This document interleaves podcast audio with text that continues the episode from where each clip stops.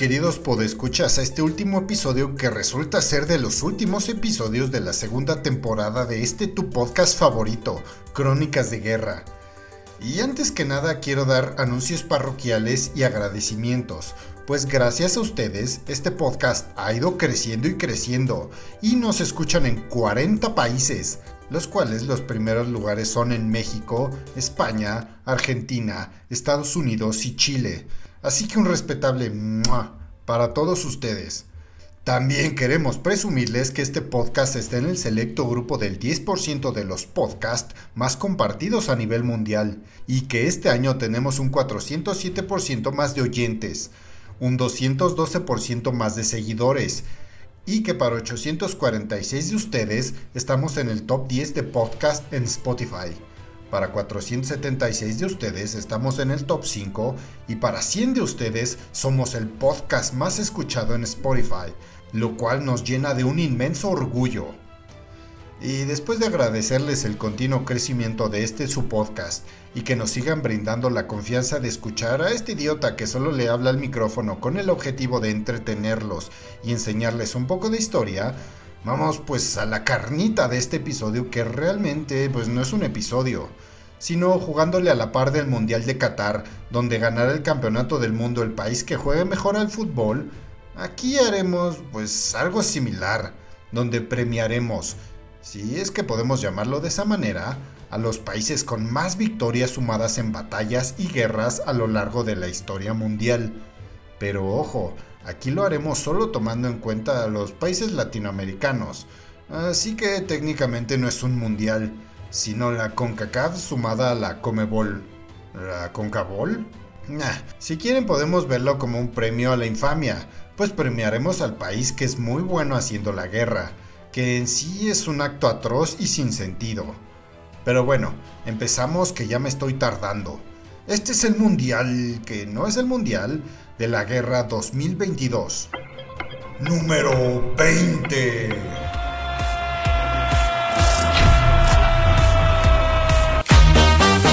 Escuchame, hoy es imposible, yo no, no puedo, tengo fútbol. Y como en todo mundial tenemos países que ni siquiera pasan de la fase de grupos. Y en el lugar 20 tenemos a Ecuador, que mira, podemos verlo de dos maneras son los más malos haciendo la guerra en América o son los mejores haciendo la paz. Ecuador desde su independencia, su periodo como parte de la Gran Colombia, después su posterior separación, sus gobiernos republicanos, después sus reglamentarias dictaduras militares del siglo XX, solo ha tenido dos victorias en guerras importantes ante naciones extranjeras. Así que es el último lugar de nuestra lista. Número 19.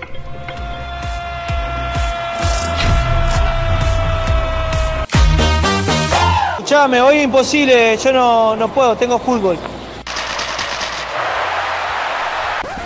Y en el lugar 19 tenemos a Puerto Rico, que aunque le pertenece legalmente a los Estados Unidos, pues porque ya saben cómo son los imperialistas estadounidenses, es un país entre comillas soberano, así que lo incluimos en la lista. Puerto Rico también ha vivido de todo, desde ser una colonia española a ser cedida a los Estados Unidos como si fuese un botín de guerra, y ha participado en tres conflictos bélicos ante países extranjeros con resultado de victoria. Número 18.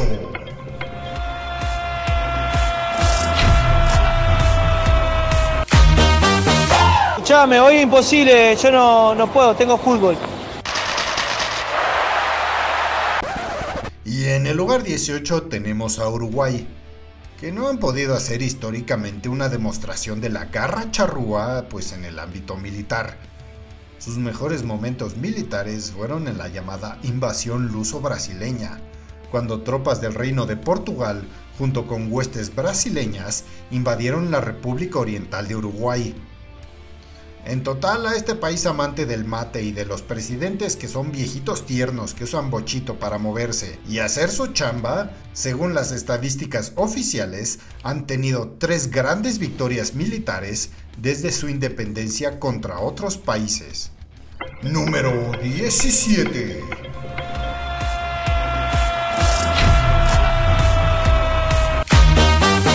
Escuchame, hoy es imposible, yo no, no puedo, tengo fútbol.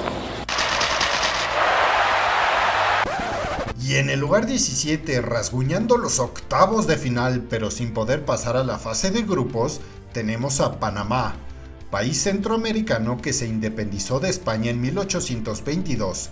Se unió a la Gran Colombia. Después fue un país soberano luego de 17 intentos de separación y 4 separaciones declaradas con un posterior reintegro a Colombia y pues después ha sufrido del yugo imperialista de los Estados Unidos en menor o mayor medida, donde fue invadida por estos mismos en 1989, episodio del cual hemos hablado en este podcast.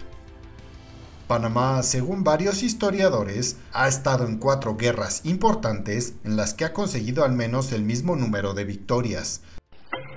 Número 16. Y pues ya entrando en la parte rica, en los octavos de final, tenemos en la posición 16 Ya me voy imposible, yo no, no puedo, tengo fútbol. centroamericano al cual le ha pasado de todo. Fue colonia de España, después se independizó junto con México, después se separó de este formando la Federación Centroamericana, después permitieron la colonización belga, que ah, como les gustaba estar chingando a países ajenos. Después fue colonizada también por los alemanes, Después fueron visitados por la United Fruit Company estadounidense y sus modos imperialistas para ejercer la paz mediante la fuerza. Yo diría que el mundo entero debe aprender nuestras costumbres por la fuerza. Después tuvieron gobiernos liberales, seguidos por gobiernos revolucionarios, seguidos por gobiernos contrarrevolucionarios, lo que obviamente desembocó en gobiernos militares, como en casi toda Latinoamérica y hasta hace poco regresó la democracia al país centroamericano. Guatemala se calcula que ha tenido hasta cuatro guerras con victorias en las que se ha enfrentado a otro país. Número 15.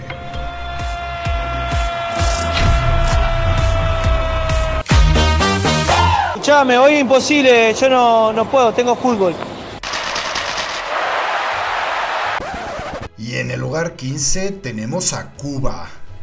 Sé que en este podcast, como en todo el mundo, hay diferentes opiniones al respecto de esta isla, pero aquí, sobre todo en este episodio, no venimos a juzgar gobiernos, sino meramente su desempeño militar. Así que Cuba, que primero fue una colonia española, desde donde zarpó Hernán Cortés para conquistar Mesoamérica, trataron de independizarse del reino español sin éxito desde 1868 hasta casi lograr la ansiada independencia en 1898, o sea, hace 30 años después.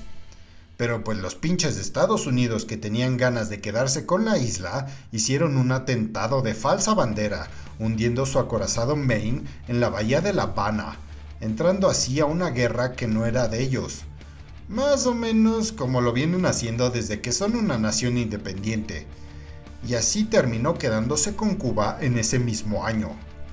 La isla permaneció siendo independiente, pero con gran presión de los Estados Unidos, hasta que llegó el dictador militar Gerardo Machado, que después fue reemplazado por otro dictador aún más malo y más estereotipado, Fulgencio Batista, al cual terminó por tumbar la revolución socialista dirigida por un tal Fidel Castro, que después se hizo aliado de la Unión Soviética, después quiso poner misiles soviéticos en sus bases militares, cosa que a Estados Unidos no le gustó para nada y casi se nos viene la Tercera Guerra Mundial, con su posterior apocalipsis nuclear. Cuba, según las estadísticas, ha participado hasta en cuatro guerras contra otra nación extranjera con el resultado de victoria, entre las que se encuentra haber repelido una fuerza de invasión estadounidense en la Bahía de Cochinos en 1961. Número 14.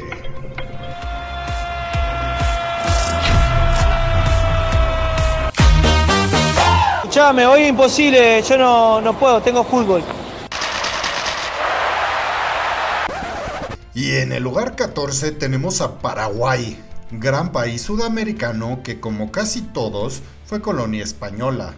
Después se independizó en 1811 para poner a un dictador perpetuo, José Gaspar Rodríguez, y en 1842 el Congreso General declaró formalmente la independencia de Paraguay respecto de la Confederación Argentina. Paraguay había mantenido disputas fronterizas con Argentina y Brasil durante varios años, pero pues de repente entró Uruguay a hacerla de pedo, y en ese contexto fue que se desató la guerra de Paraguay contra la Triple Alianza, que fue el conflicto bélico más mortífero de la historia de América Latina. Aquí Paraguay tuvo que combatir contra Uruguay, Argentina y el Reino de Brasil. En esta guerra murieron más de 300.000 paraguayos, 100.000 brasileños, 30.000 argentinos y 10.000 uruguayos. Aunque ha habido controversia sobre el número de víctimas que sufrió Paraguay en la guerra, se estima que desapareció entre el 60 y el 70% de la población total del país. Obviamente, ¿quiénes son los que combaten? Pues sí, la población masculina fue diezmada, pues se estima que falleció hasta el 95% de ella en la defensa de su patria. Paraguay terminó derrotada y perdió gran parte de su territorio, unos 199.992 kilómetros cuadrados, y fue obligado a pagar una abultada indemnización de guerra a los vencedores. Después tuvo su dosis obligada de guerra civil y después hasta se agarró madrazos con sus vecinos de Bolivia en 1932. Paraguay hasta la fecha ha ganado en cuatro guerras en las que se ha enfrentado a otros países. Número 13.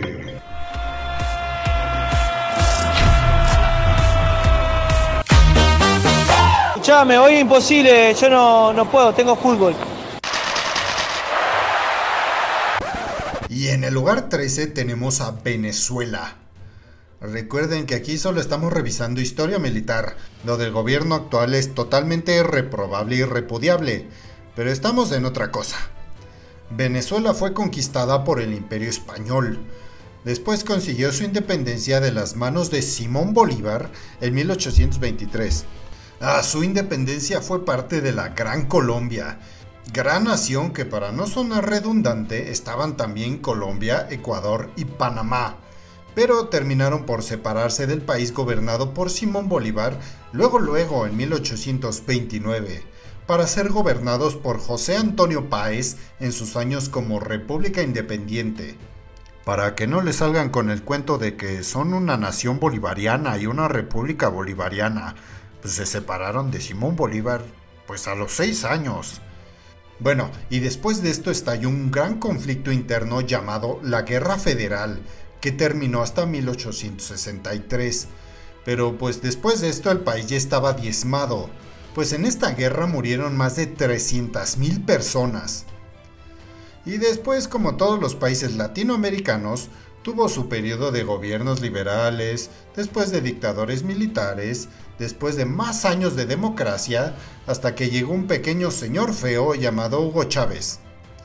Pero en fin, Venezuela desde su independencia como país se calcula que ha tenido cuatro victorias en conflictos bélicos destacados. Número 12.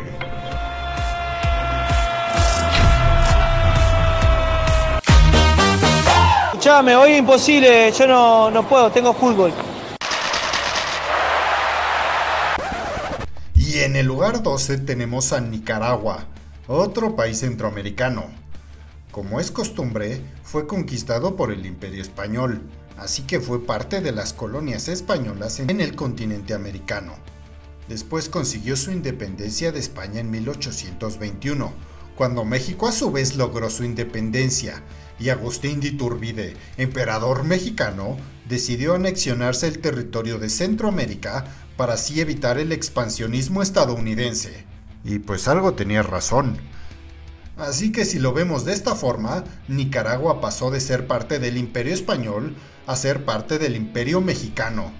Pero pues esto no duró demasiado, pues pronto se hizo parte de la Federación de Centroamérica y después finalmente en 1854 se independizó como país soberano.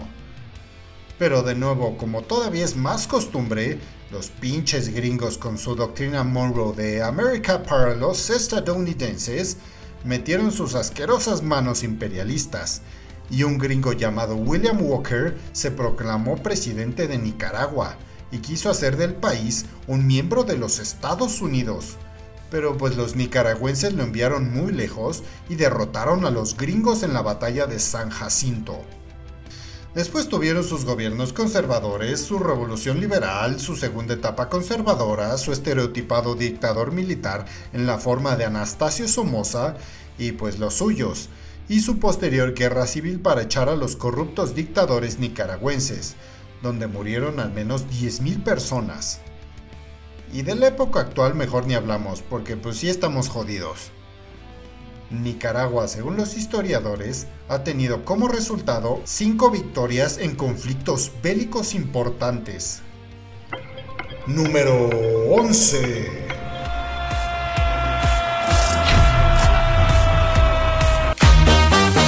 Escuchame, hoy es imposible, yo no, no puedo, tengo fútbol. Y en el lugar 11 tenemos a Bolivia, un país sudamericano que antes sí tenía entrada al mar, y pues que ahora ya no la tiene, que fue colonia española, cosa que pues ya me da flojera repetirlo hasta el cansancio, pero pues ni modo así fue.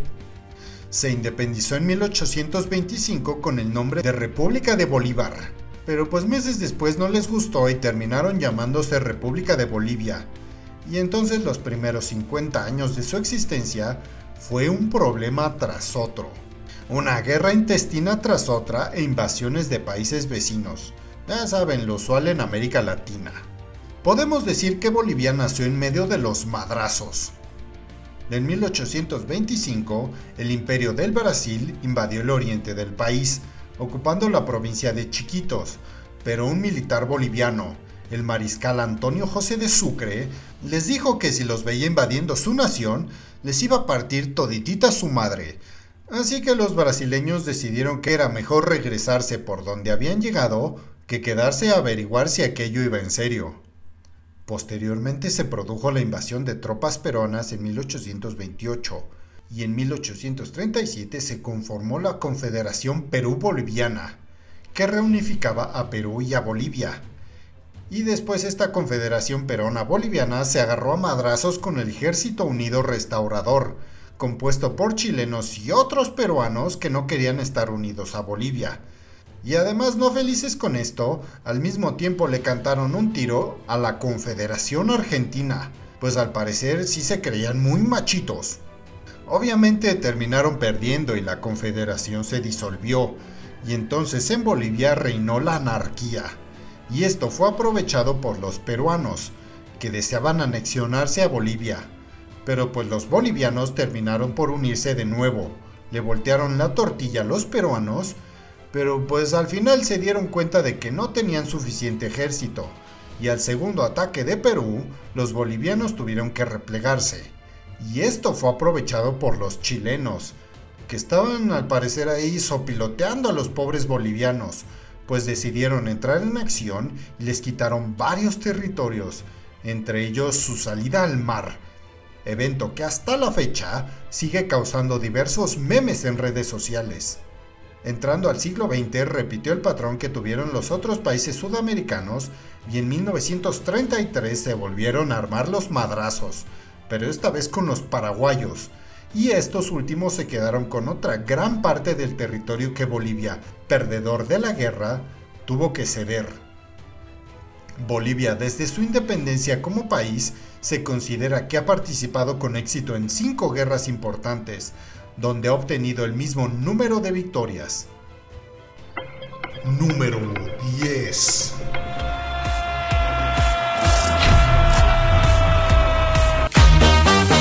Escuchame, hoy es imposible, yo no, no puedo, tengo fútbol. Y entrando en el top 10 tenemos a la República Dominicana, uno de los países caribeños por excelencia, cuyos destinos turísticos nos evocan de todo menos conflictos bélicos y derramamiento de sangre. Pero pues la historia del mundo es todo menos pacífica, pues aunque las playas donde actualmente uno va a descansar ahora sean paraísos terrenales, apenas 100 años atrás eran campos de batalla. Hace muchos siglos no existía la República Dominicana, pero sí sus habitantes de aquel entonces, los taínos. Y pues estos tuvieron la desgracia y la tragedia de ser el primer sitio donde el esclavista y genocida Cristóbal Colón arribó, pensando como un imbécil que era la India. Así que allí fue el primer asentamiento europeo en el continente americano. Y entonces permaneció siendo una colonia española por siglos, hasta que en 1821 consiguió su independencia. Pero rápidamente su país vecino, Haití, que recién había conseguido su independencia de la misma manera, pues que les digo, estaba como un buitre carroñero, dijo presta para acá e invadió con sus huestes para apropiarse de toda la isla al año siguiente. Pero los dominicanos nunca dejaron de tener ese sueño de ser soberanos y consiguieron una nueva independencia de Haití en 1844. Tras esto surgieron conflictos internos como en toda nación recién creada, y entonces de nuevo llegaron los españoles como una novia tóxica que no querían dejar morir aquella relación, y lograron dominar al país por cinco años hasta que de nuevo sus habitantes los enviaron de regreso a su casa. En su nueva democracia, dos presidentes fueron asesinados en menos de 15 años. Y eso no era lo peor, pues los pinches estadounidenses de nuevo, los malos de la historia, aunque ellos se alcen y se autoproclamen como los héroes del mundo mundial, no son más que invasores genocidas y amantes de las armas y de venderlas a quien sea. Y estos invadieron la isla en 1916, pero de nuevo los dominicanos fueron más y con tremendos huevos los echaron. El hombre que los sacó de aquel periodo inestable fue Horacio Vázquez. Luego llegó el dictador de turno, Rafael Trujillo, quien gobernó con puño de hierro el país hasta que fue asesinado en 1961. De allí fueron nuevos golpes de Estado, nuevas intervenciones militares de los Estados Unidos y finalmente un periodo de paz y democracia. República Dominicana, según los historiadores, ha tenido cinco victorias militares destacadas contra otros países. Número 9.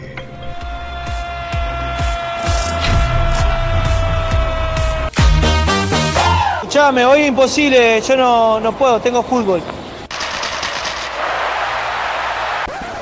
Y en la rayita, incapaz de calificarse a los cuartos de final, donde dicen los expertos que es donde comienza la verdadera competición, tenemos a Colombia, tierra de magia, país sudamericano que fue conquistado por España en el siglo XVI.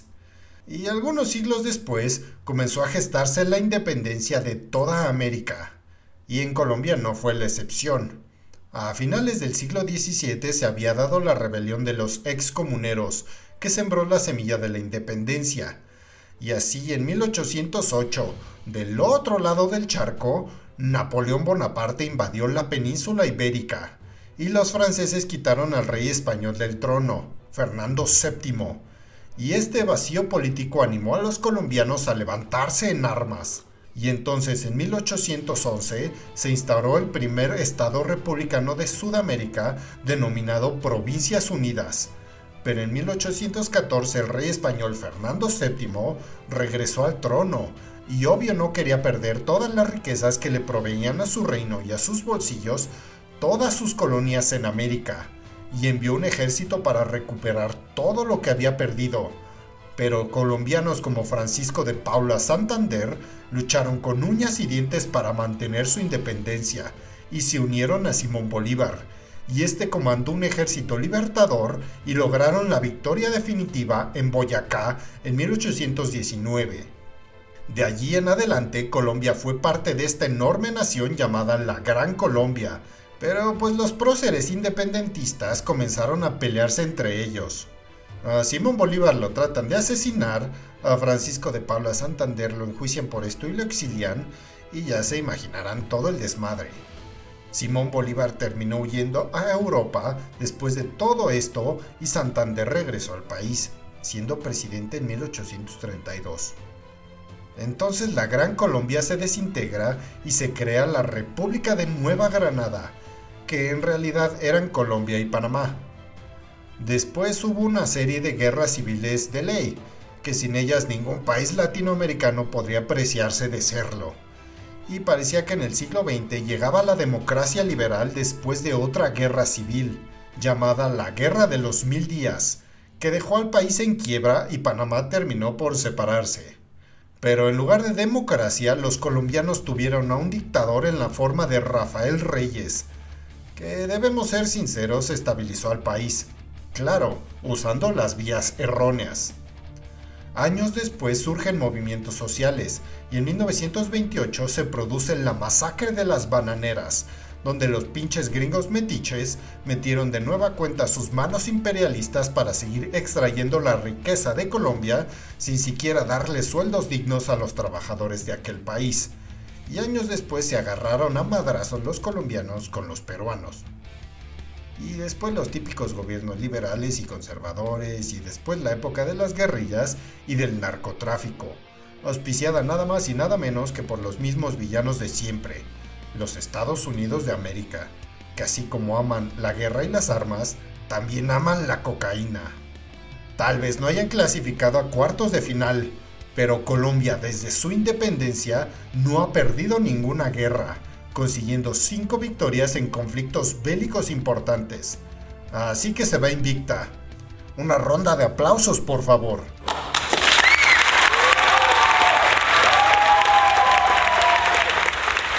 Y este episodio, que no es episodio, se termina así. Y la próxima fase, los cuartos de final, estarán pegadas a las semifinales y a la gran final de este mundial que tampoco es un mundial de los países latinoamericanos en guerra la cual podrás escuchar la próxima semana. Recuerda que si quieres escuchar acerca de una batalla en especial o de un personaje que consideres importante, no dudes en contactarnos en nuestras redes sociales. Tanto en Twitter e Instagram nos encontrarás como arroba crónicas de guerra, solo con la D, y nuestro correo es crónicasdeguerra.outlook.com. Y siguiendo con los bonitos anuncios semanales para los amantes de la literatura, la mitología griega y la fantasía, busquen los libros La saga de Ares, La furia del Olimpo y La saga de Ares, La caída de los dioses en Amazon, donde están disponibles tanto en versión digital ebook como en versión física de tapa blanda. Si disfrutaste de libros como Game of Thrones, esta saga de la Grecia clásica con soldados, dioses y mucha sangre, pues te encantará Así que échale un ojo en Amazon, descárgala como ebook para tu Kindle o tablet o cómprala en versión física. Deja tu review y califícala en Amazon para que este libro siga llegando a más lectores. Recuerda que regalar un libro para Navidad es regalar conocimiento y cultura. Ah, y otra cosa, si se te hizo conocido este intro,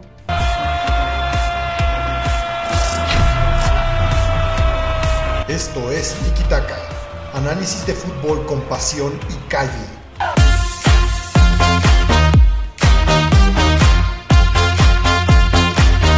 Pues claro, es del podcast que su servidor tiene con el señorón Abraham Vilchis Villarreal, Tiki Taka, donde hablamos de la actualidad del fútbol, sin pretensiones ni palabras rimbombantes, sin polémica barata ni insultos infantiles entre los panelistas. Si te gusta el fútbol y consideras que los analistas de TUDN, ESPN, Fox Sports y algunas otras plataformas de información tienen a comentaristas y analistas que se parecen a tus tíos los borrachos peleando en la cena de Navidad, escucha nuestro podcast Tiki en Spotify. Y muchas gracias por seguirnos escuchando. Nos estaremos viendo en el próximo episodio. Y recuerden, quien no conoce su historia está condenado a repetirla. Yo soy José Jorge Primus, el vikingo mexicano, y esto fue Crónicas de Guerra.